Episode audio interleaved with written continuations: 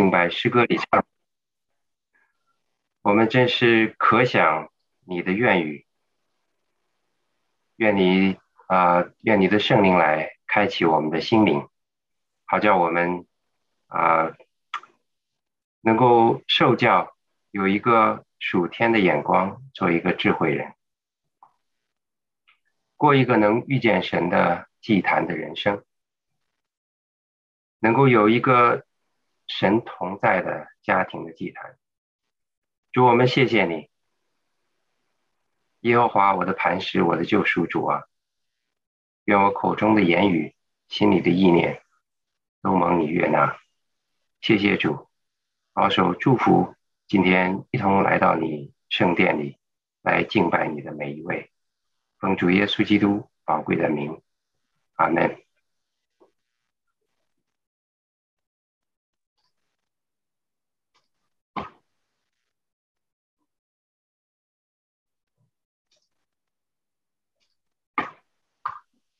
好啊，今天真是很高兴能够和师父教会的弟兄姊妹一同来啊敬拜。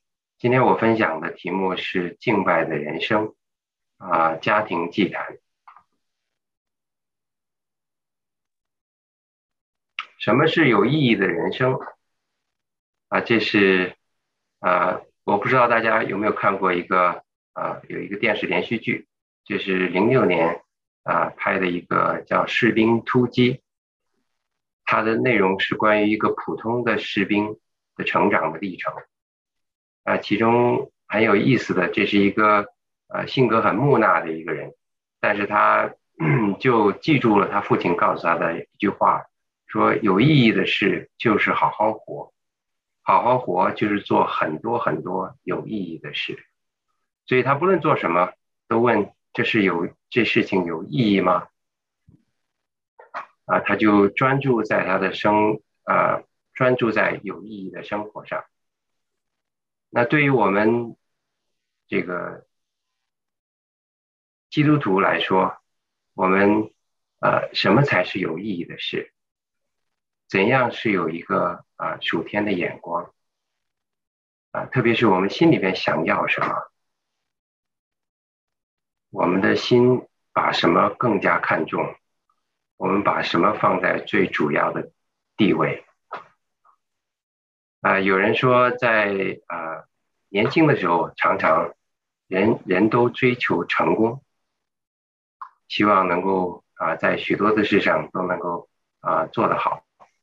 那当你到人到中年，开始啊体会一些人生的啊。思想一些人生的真谛的时候，你就会更注重说，真正有价值的事才是值得自己去花时间、花力量的。所以就涉及一个什么是有价值的。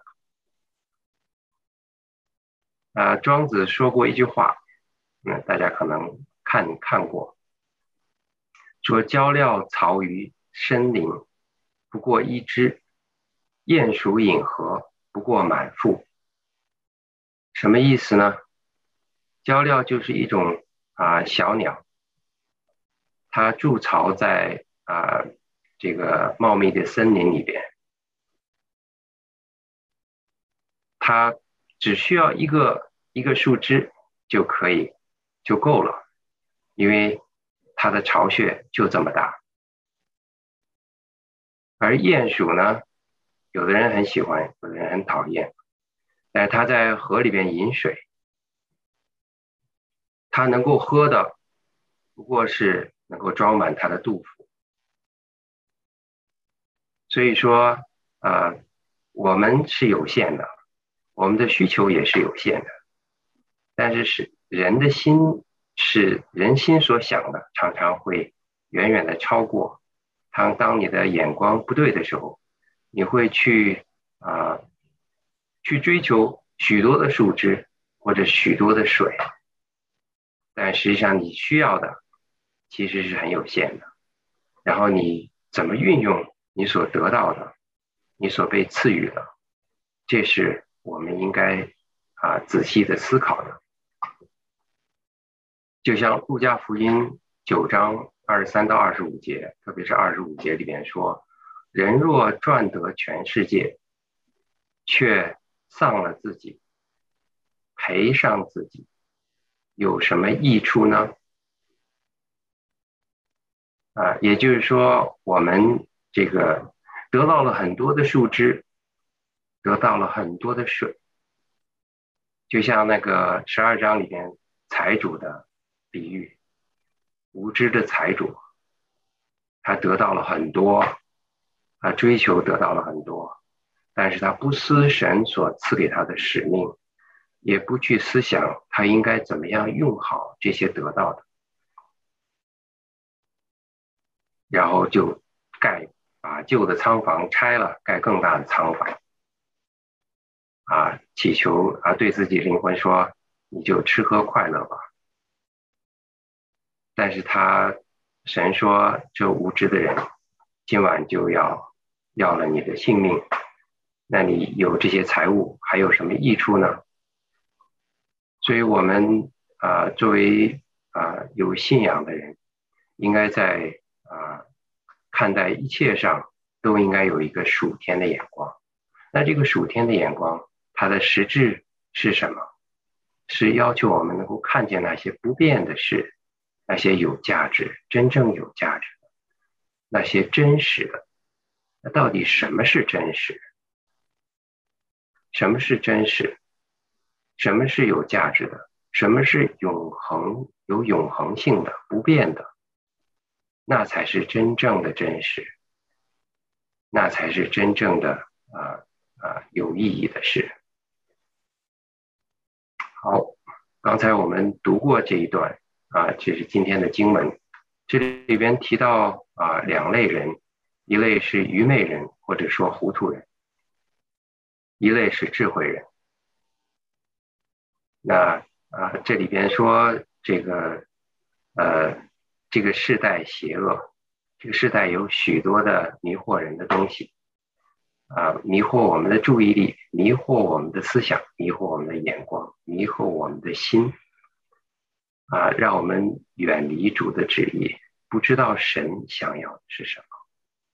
所以这里边是提醒我们，不要被这个时代所引诱，不要做糊涂人，要明白主的旨意。金句今天说的是要保守你的心，胜过保守一切，因为一生的果效是由心发出。我不知道你的人生的优先的次序是什么，就是你心里面最想要的是什么，你心里边啊最希望得到的是什么？你把什么东西放在第一位？有许多事情都很重要，我们的生命生活。需要许多的事，我们要啊做许多的事，我们要安排许多的事，我们要啊啊经历许多的事。但是你把他们的优先优先的次序怎么排，这是一个很重要的事啊。其中就包括啊你的家庭、你的工作、你的健康啊你的事业，还有在教会的侍奉。啊，关于神的事，所以你的心怎么样？怎么样知道把永恒的、不变的、属天的放在第一位？啊，放在更前面的位置。啊，你比如说，我们应该把神，啊，把关于灵魂的事、关于天上的事放在第一位。不论什么事，都要从属天的角度。去衡量，去摆放，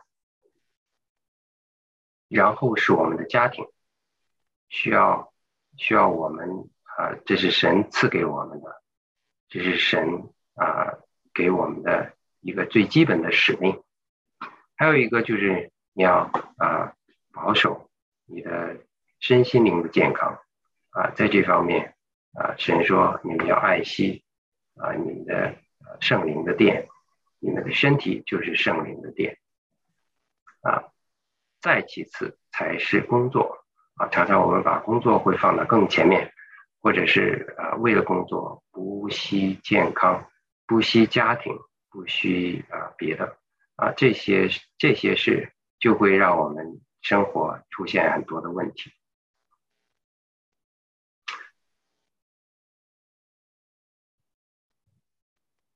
啊，今天我的大纲主要分三个方面，一个呢是敬拜的人生，啊，第一点是关于后现代社会的祭坛的生活，第二个呢是家庭祭坛，是从个人祭坛开始，啊，这里边有两个，一个是圣经里的个人祭坛，做一个简短的回顾，就是取样的回顾，啊，圣经里边啊关于祭坛的事有很多，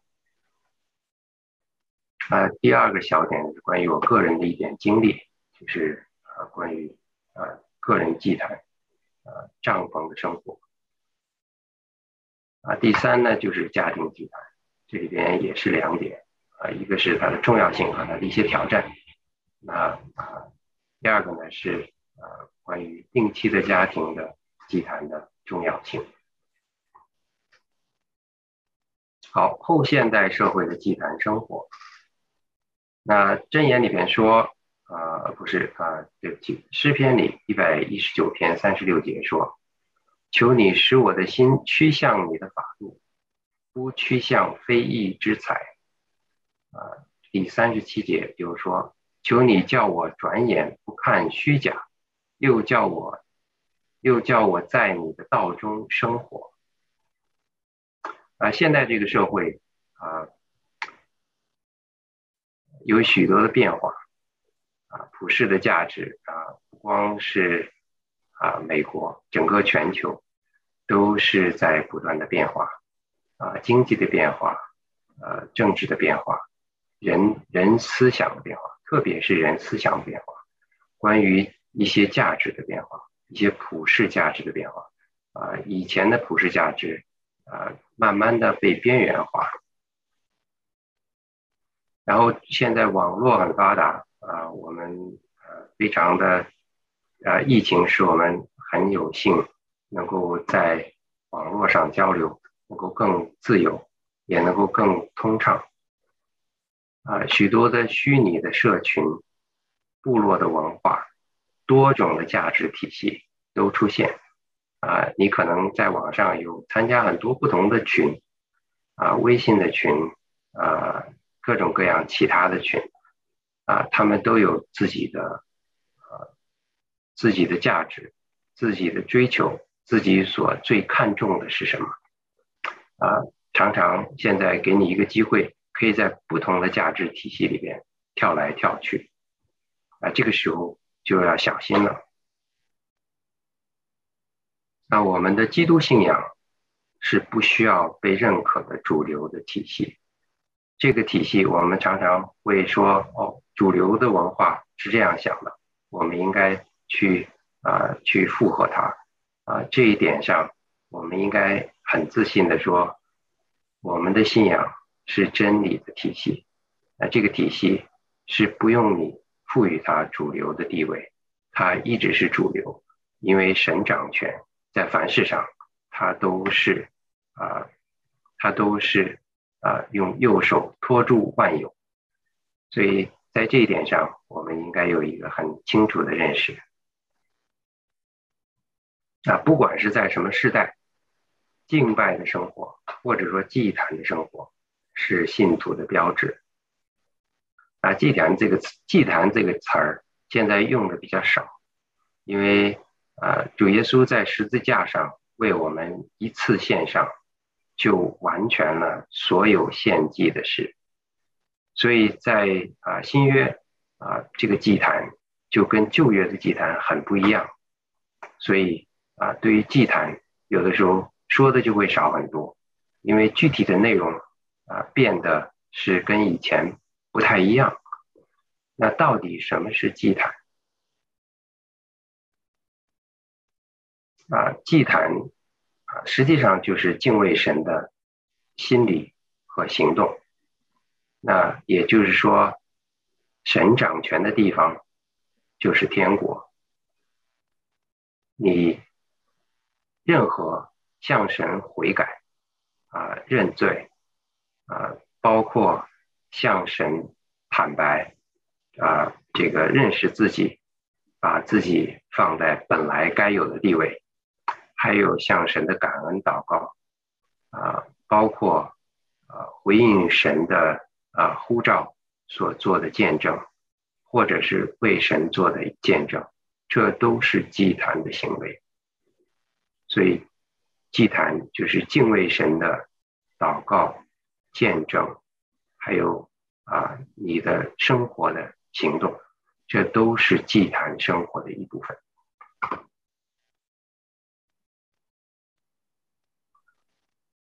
啊，第二点呢是家庭祭坛是要从个人祭坛开始。嗯，每个家庭都是由个体组成的。那这个啊，个人的祭坛是什么样呢？我们可以看一下圣经里边个人祭坛的一些例子。那第一个祭坛大概在什么时候？啊，你读过圣经，你想象一下，你想一下，第一个祭坛是什么时候？是什么时候开始的？在哪里？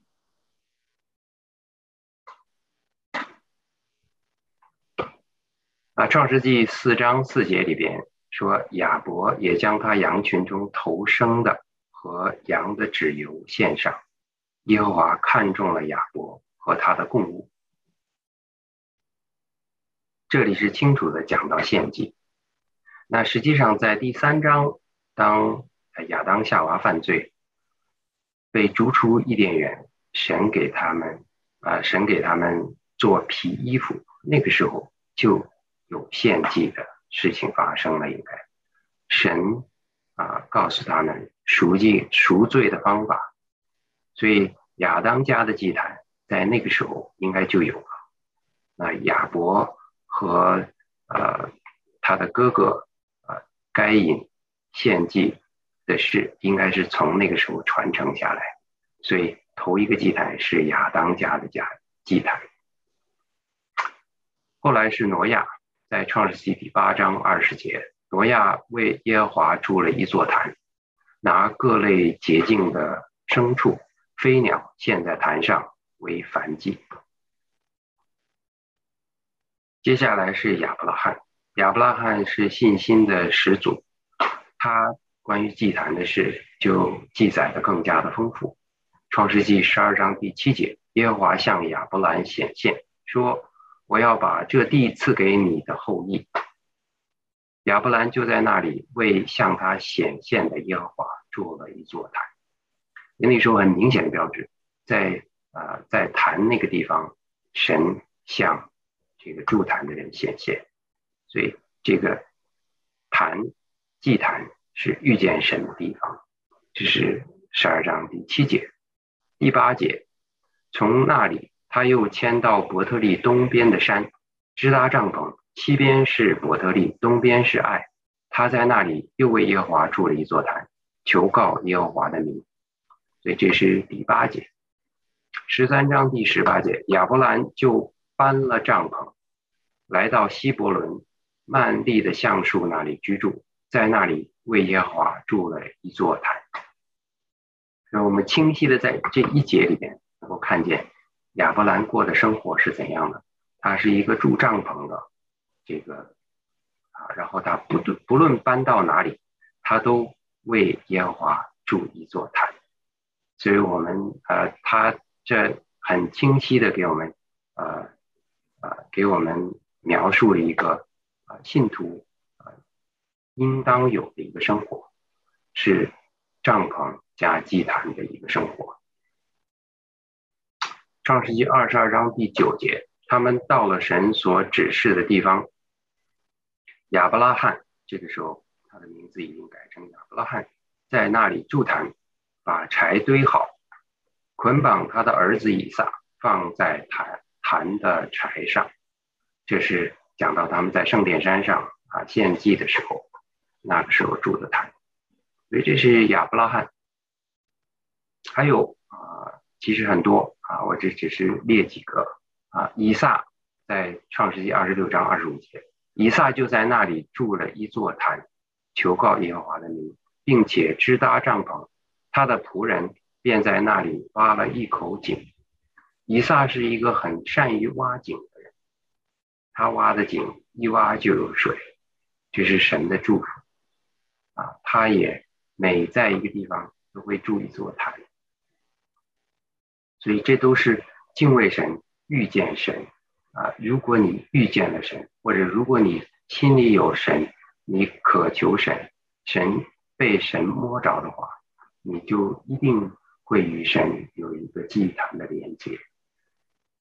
雅各在创世纪三十三章二十，其实，在创世纪二十八章后面我们还讲到，还会讲到二十八章，他在伯特利做梦的时候起来，他那个时候啊就立了一个柱子，浇了油，那其实也是一个坛的一个一个概念啊。那个时候他就向神祷告，他也啊惊叹。神与他同在，他终于和神建立了一个个人的关系，所以那个时候其实就有，但是在三十三章二十节明确的写，在那里筑了一座坛，起名叫伊利伊罗伊以色列。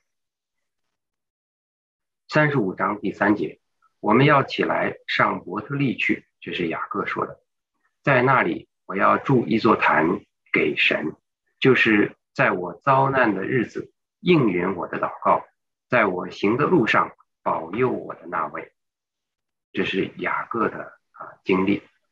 但以理，但以理六章第十节，但以理知道这禁令盖了玉玺，就到自己家里，他楼上的窗户开向耶路撒冷，一日三次双膝跪在他神面前祷告感谢，与素常一样。这是但以理的祭坛啊，他身为一国宰相，日理万机，但是他仍然把生命中最重要的事放在前面。他会一日三次跪在神的面前祷告，这是他的祭坛生活，这是他遇见神的方法，这是他寻求神旨意的源泉。保罗在十二章。罗马书十二章第一节说：“所以弟兄们，我以神的慈悲劝你们，将身体献上，当作活祭，是圣洁的，是神所喜悦的。你们如此侍奉，乃是理所当然的。”啊，这里就清晰的把这个旧约里边圣徒的祭坛更加升华，因为主耶稣为我们献上啊物理上的献祭。就不需要了，因为已经完成了啊！但是我们把我们自己献在坛上，这个时候，这个牺牲是一个灵里边的牺牲，是一个灵里边的降服啊，不是物理上的把啊牲畜杀了，然后流血来献祭，而是把自己完全的献上。所以，这个是新约的祭坛的生活。是保罗告诉我们这样。好，下面啊就啊可以分享一点个人的经历。那有许多的人啊弟兄姊妹可能认识我们，但是也有许多的可能不认识我们。啊，我们一家是九七年。三月到的美国，啊，第一站是在呃啊亚利桑那的图桑，在那里住了一年。九八年三月份，我们就搬到了长岛。然后九九年的呃一月份和四月份，我太太和我相继受洗，啊，那个时候在教会里边，所以从九八年。啊，那从九九年开始就啊啊一一路见证了这个，一直到二零一二年我们离开，那一路见证了神的恩典，这个包括啊这个新教堂的落成，所以这些是啊神给我们许多许多的恩典，但是我们的生活啊真正。真实的很像啊，亚伯拉罕的生活，他的这个生活是一站一站的，在一个地方搭了帐篷，就但是我们常常不愿意啊随便的呃去啊去去动啊，特别是在我们不明白神到底要我们怎么做的时候。那在啊二零一零年这个新教堂建成啊一一年开始啊神就开始这个啊。有一些动作，让这个我太太和我都在工作上遇到一些啊表面上的难处啊，或者说啊公司要把这个部门关掉，或者把这个地方关掉，你要啊换一个地方，或者是怎么样？当时就非常的呃非常的这个苦恼，但是。读到这个，当时读经正好读到啊《生命记》，《生命记》三十二章第九到十二节，这里说耶和华的份本是他的百姓，他的产业本是雅各，啊，这里把雅各说的在神的啊心里非常之宝贵，他居然是神的产业。所以我们也是神的产业啊，雅各，我为什么对雅各特别敏感？因为我的英文名字就叫 James，这个其实也是跟雅各是一样的，是雅各的另外一种啊读法或者写法。所以这里说，耶和华的份本是他的百姓，他的产业本是雅各。耶和华遇见他在旷野荒凉野兽吼叫之地。就环绕他，看顾他，保护他，如同保护眼中的同人，又如鹰搅动巢窝，在雏鹰以上两翅扇展，接取雏鹰，背在两翼之上，这样耶和华独自引导他，并无外邦神与他同在。所以这很形象的啊，这个。显现这个神是怎么样引导他的他所爱的人？就你比如说这个雅各，他在家，他本来在家是一个呃父母亲很宠爱，特别是母亲非常宠爱，他也很呃这个心里边心计很多，也得到了很多，骗取了长子的名分。得到了父亲双倍的祝福，那但是呢，他没有做什么，神喜悦他，但是呢，他在世上用了一些很不正当的手段做一些事，所以得罪了他的哥哥，也也骗了他的父亲，所以他犯下了很多的错误，或者他做了一些不好的事，但是神不论是。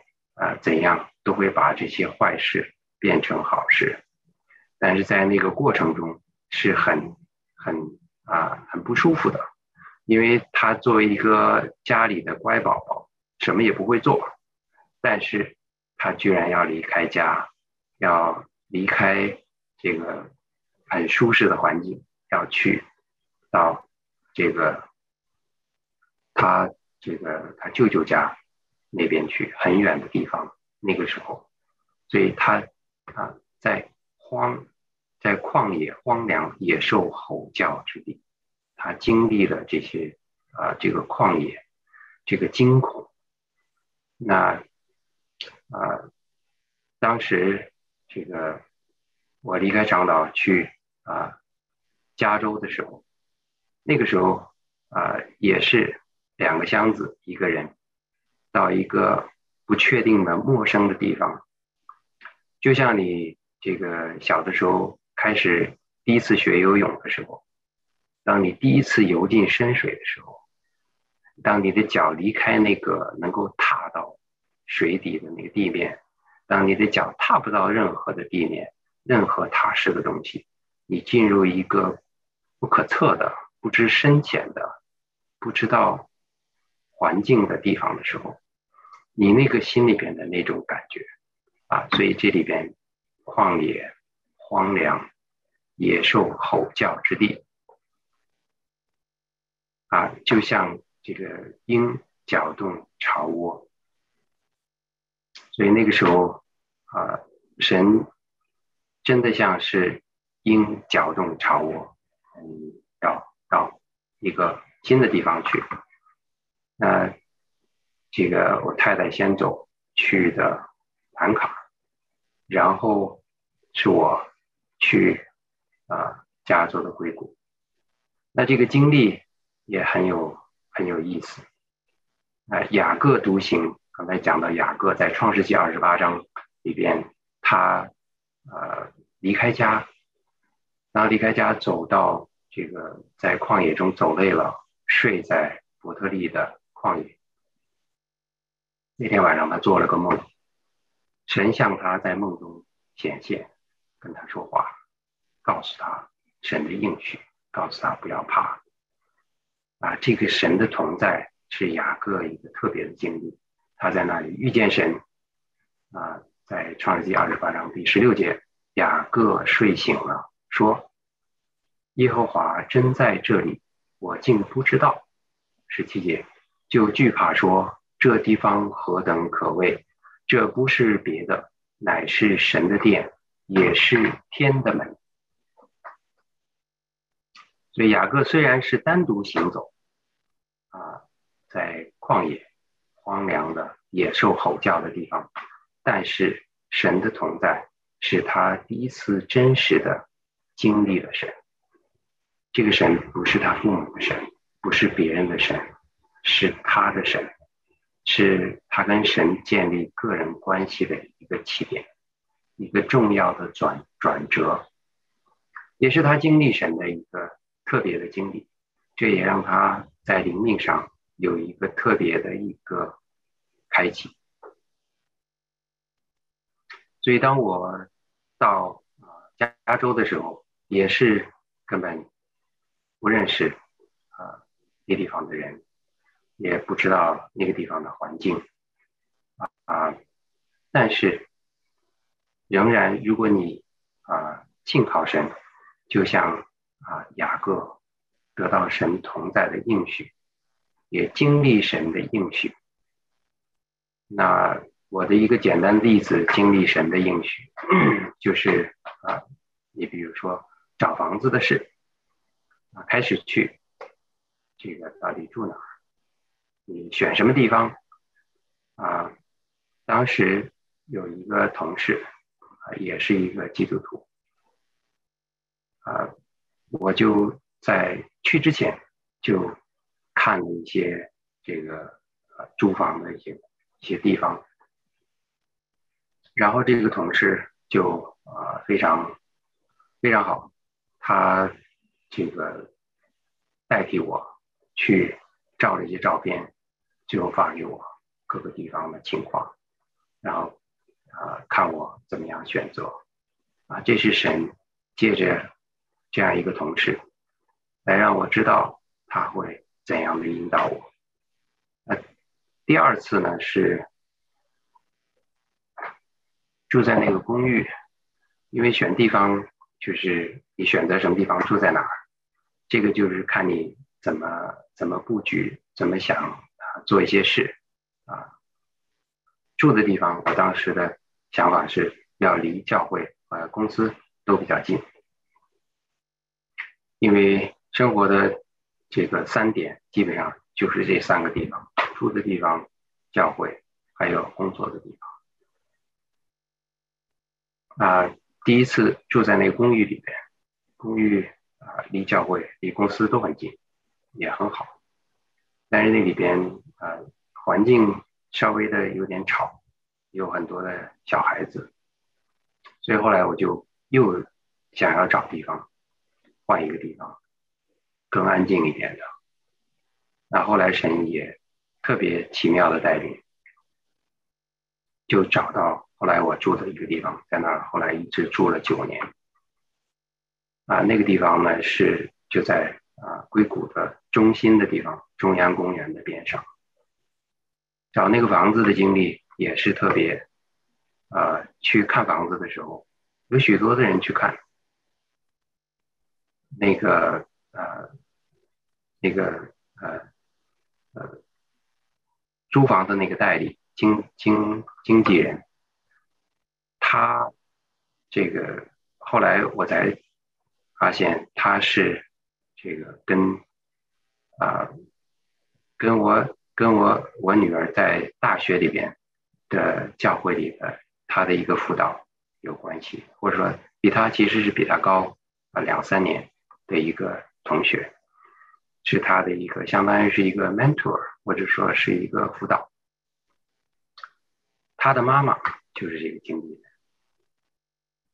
那这个这个神的神的安排和神神做事情啊，非常非常之有意思。所以你如果把神放在第一位，你常常会啊。不由得能够体会到神，他是用他的方法，怎样用他的方法啊引导你。你也可以通过这些能够遇见神，能够啊认识神，更多的认识神。好，这是啊找房子的经历啊很有趣。还有呢，就是说啊独处的必须和挑战。我们每个人个人祭坛，都是要我们一生都要面对的一件事。有许多的时间是你独处的，哪怕是你在家里，或者你在一个教会里边，你仍然有许多时间是个人与神之间的独处，或者你各自你自己的独处。啊，你比如说在马太福音十四章十三节，这里讲到耶稣独自退到旷野。去祷告，还有马太福音十四章的二十三节啊，耶稣独自上山祷告啊，希伯来书九章第七节，大祭司独自进圣所，至圣所，这都是一些独处的例子。独处有它的挑战，也有它。呃，啊，因为我们每个人最终在神的面前都要交账，所以我们怎样独处，怎样做事情，对我们来说都非常的重要。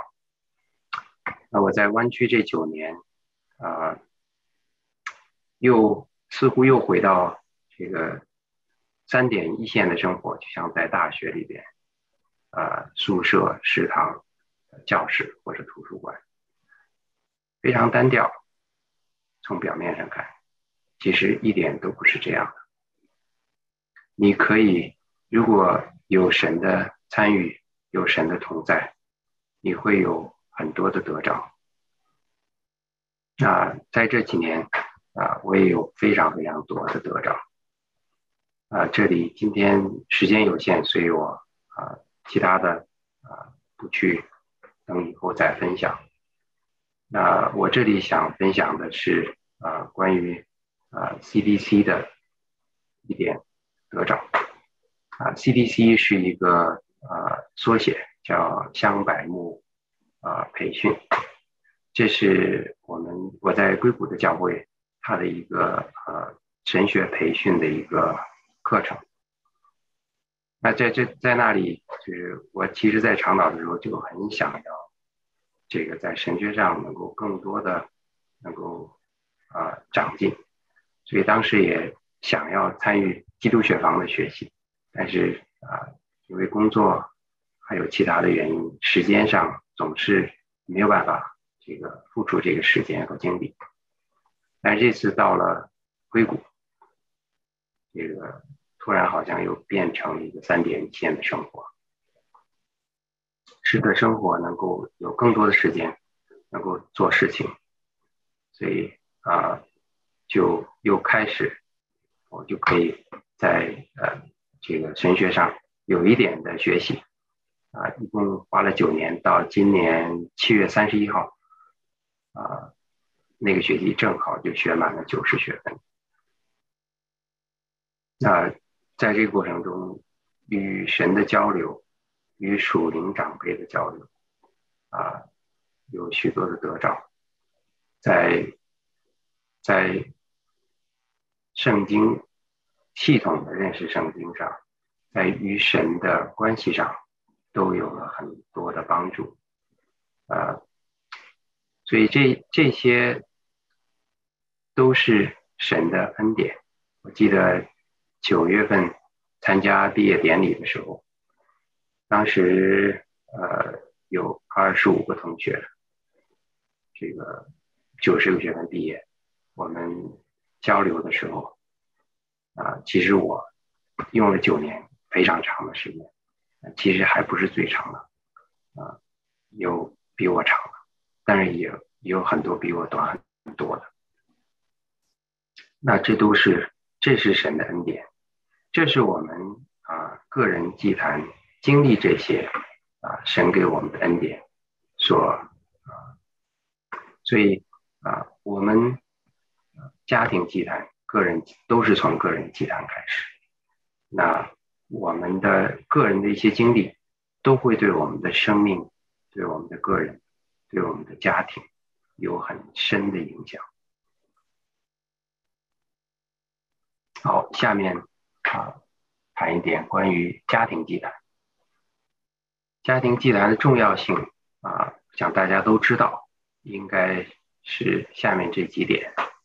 家庭祭坛可以帮助我们带领孩子、带领家家人认识神啊，信主，这是它的第一个好处。第二个呢，是它可以。增进我们啊和家人的感情。第三个呢，可以培养我们家人的灵命，特别是扩大他们的属灵的度量，发挥神赐给他们的恩赐啊。当当啊，目的是将来啊回顾人生的时候，可以无怨无悔。所以这是啊。它的重要性，我想实际上是它的好处啊，大大概不外乎这三个方面。但是家庭祭坛有许多的挑战啊，第一个挑战呢是说我们不怎么去注意，没有意识或者没有意识到它的重要性，它在我们属灵生活中的地位。第二个呢是没有时间啊，反正因为各种各样的借口。有许多的事会把我们的时间占用，所以这是另外一个挑战。第三个是不知道怎么做，因为这个不像旧约的时候献祭，它有它的程序，还有它的规矩，还有它的做法，还有它的时间表。啊，在新约里边，我们的祭坛，我们的祭坛是无处不在的，其实。但是我们家庭祭坛是多个个体所要一同来敬拜神、一同来见证神的时候，这个时候就需要一个共同的时间，一个共同可以认同的方式，大家都很喜欢的方式来做。所以，但是这个呢，啊，它可以有很多的方式，所以啊，但是没有一个啊啊一成不变的模板的那种那种啊方式。其实也有，但是啊，不像就业的时候那么清晰。那第四个挑战就是不能够持久啊，做一段时间再变化，这个也是正常的。其实，在随着家庭成员的成长啊，包括年龄的成长，还有属灵经历的成长，它的内容和它的呃啊具体的形式都可以有相应的啊变化。那呃，我在这里想呃跟大家谈的就是说，要定期的家庭的祭坛啊，或者说定定期的家庭的谈话是非常之重要。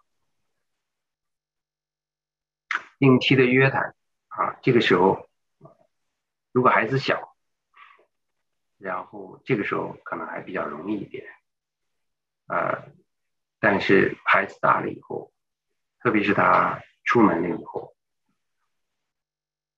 这个你需要有一个呃约定啊，需要怎么样约一下，因为不能够随时随地随便的啊去打电话就开始谈话或者怎么样，所以要约约定这个是。然后它的内容呢，应该是生活和属灵的一些分享，就是啊，当你分享这个互相生分享生活的经历的时候，这个其实它有很多属灵的内容，你可以有意识的在这里边见证神的恩典，这就成立一个家庭祭坛的一个形式。那内容呢，可以是主题的分享啊，比如说啊，家庭的历史。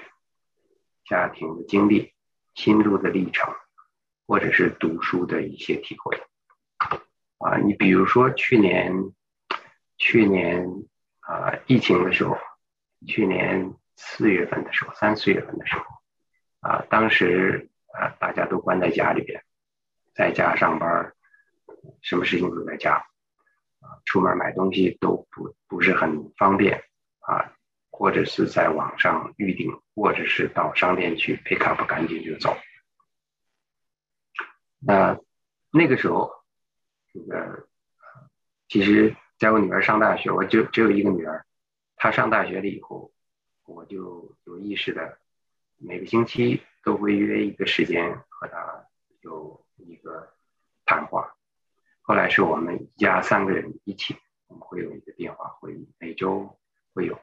那去年的三月三月的时候，呃，我们聊的时候，他就提出来说啊，是不是可以这个介绍一下这个爷爷奶奶还有你们的成长的经历啊？不知道他哪根筋动了，但是大概应该还是很感动他啊，了解一下自己的家庭的历史的背景，自己的长辈。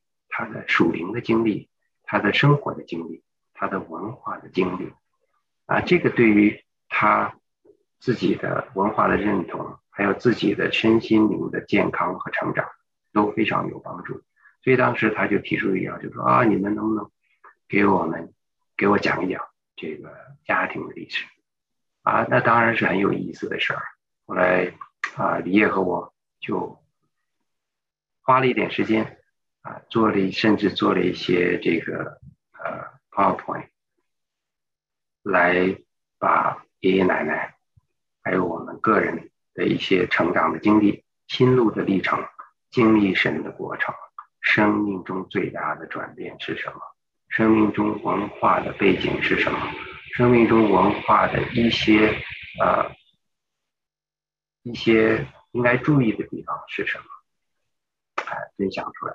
所以这个大概持续了四个月左右的时间，啊，呃，每个人爷爷奶奶六个人，呃，加上我们六个人，每个人大概三四次，所以呃，还是挺有意思的。我们自己回顾一下，也会发现，你也会就像雅各那个睡醒了的经历似的，哦，你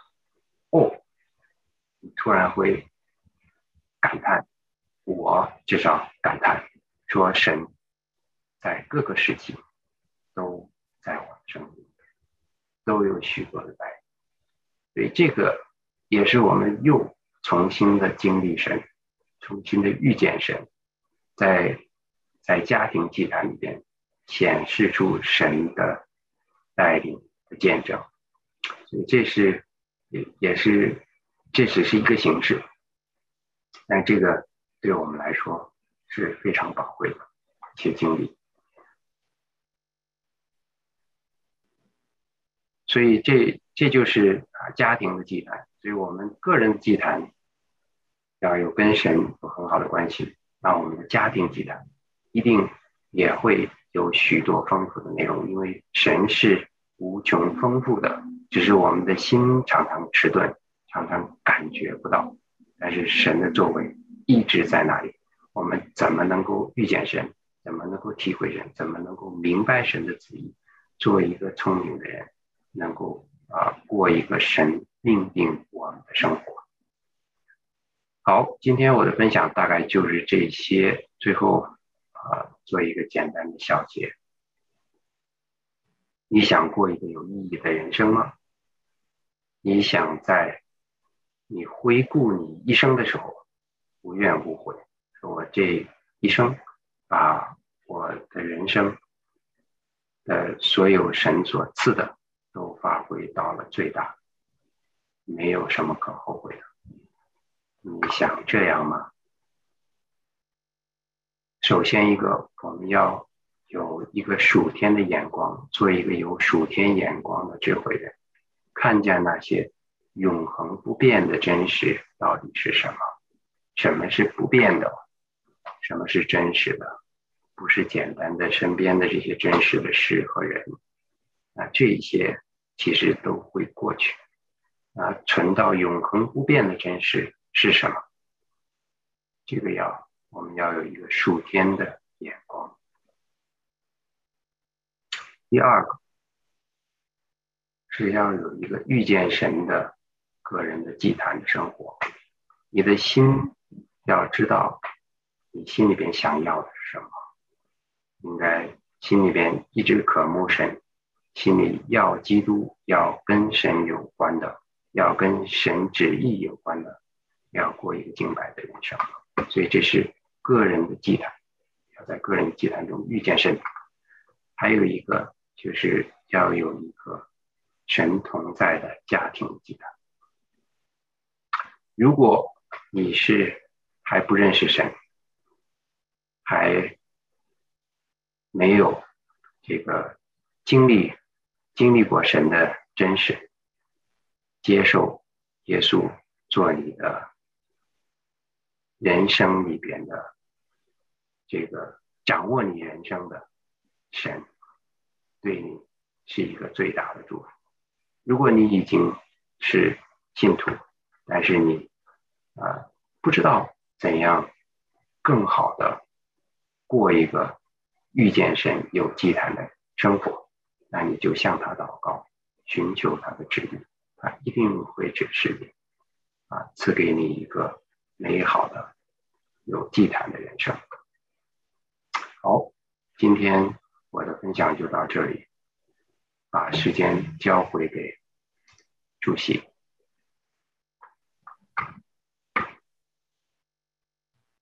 好，谢谢谢谢的分享。我们前几次他经。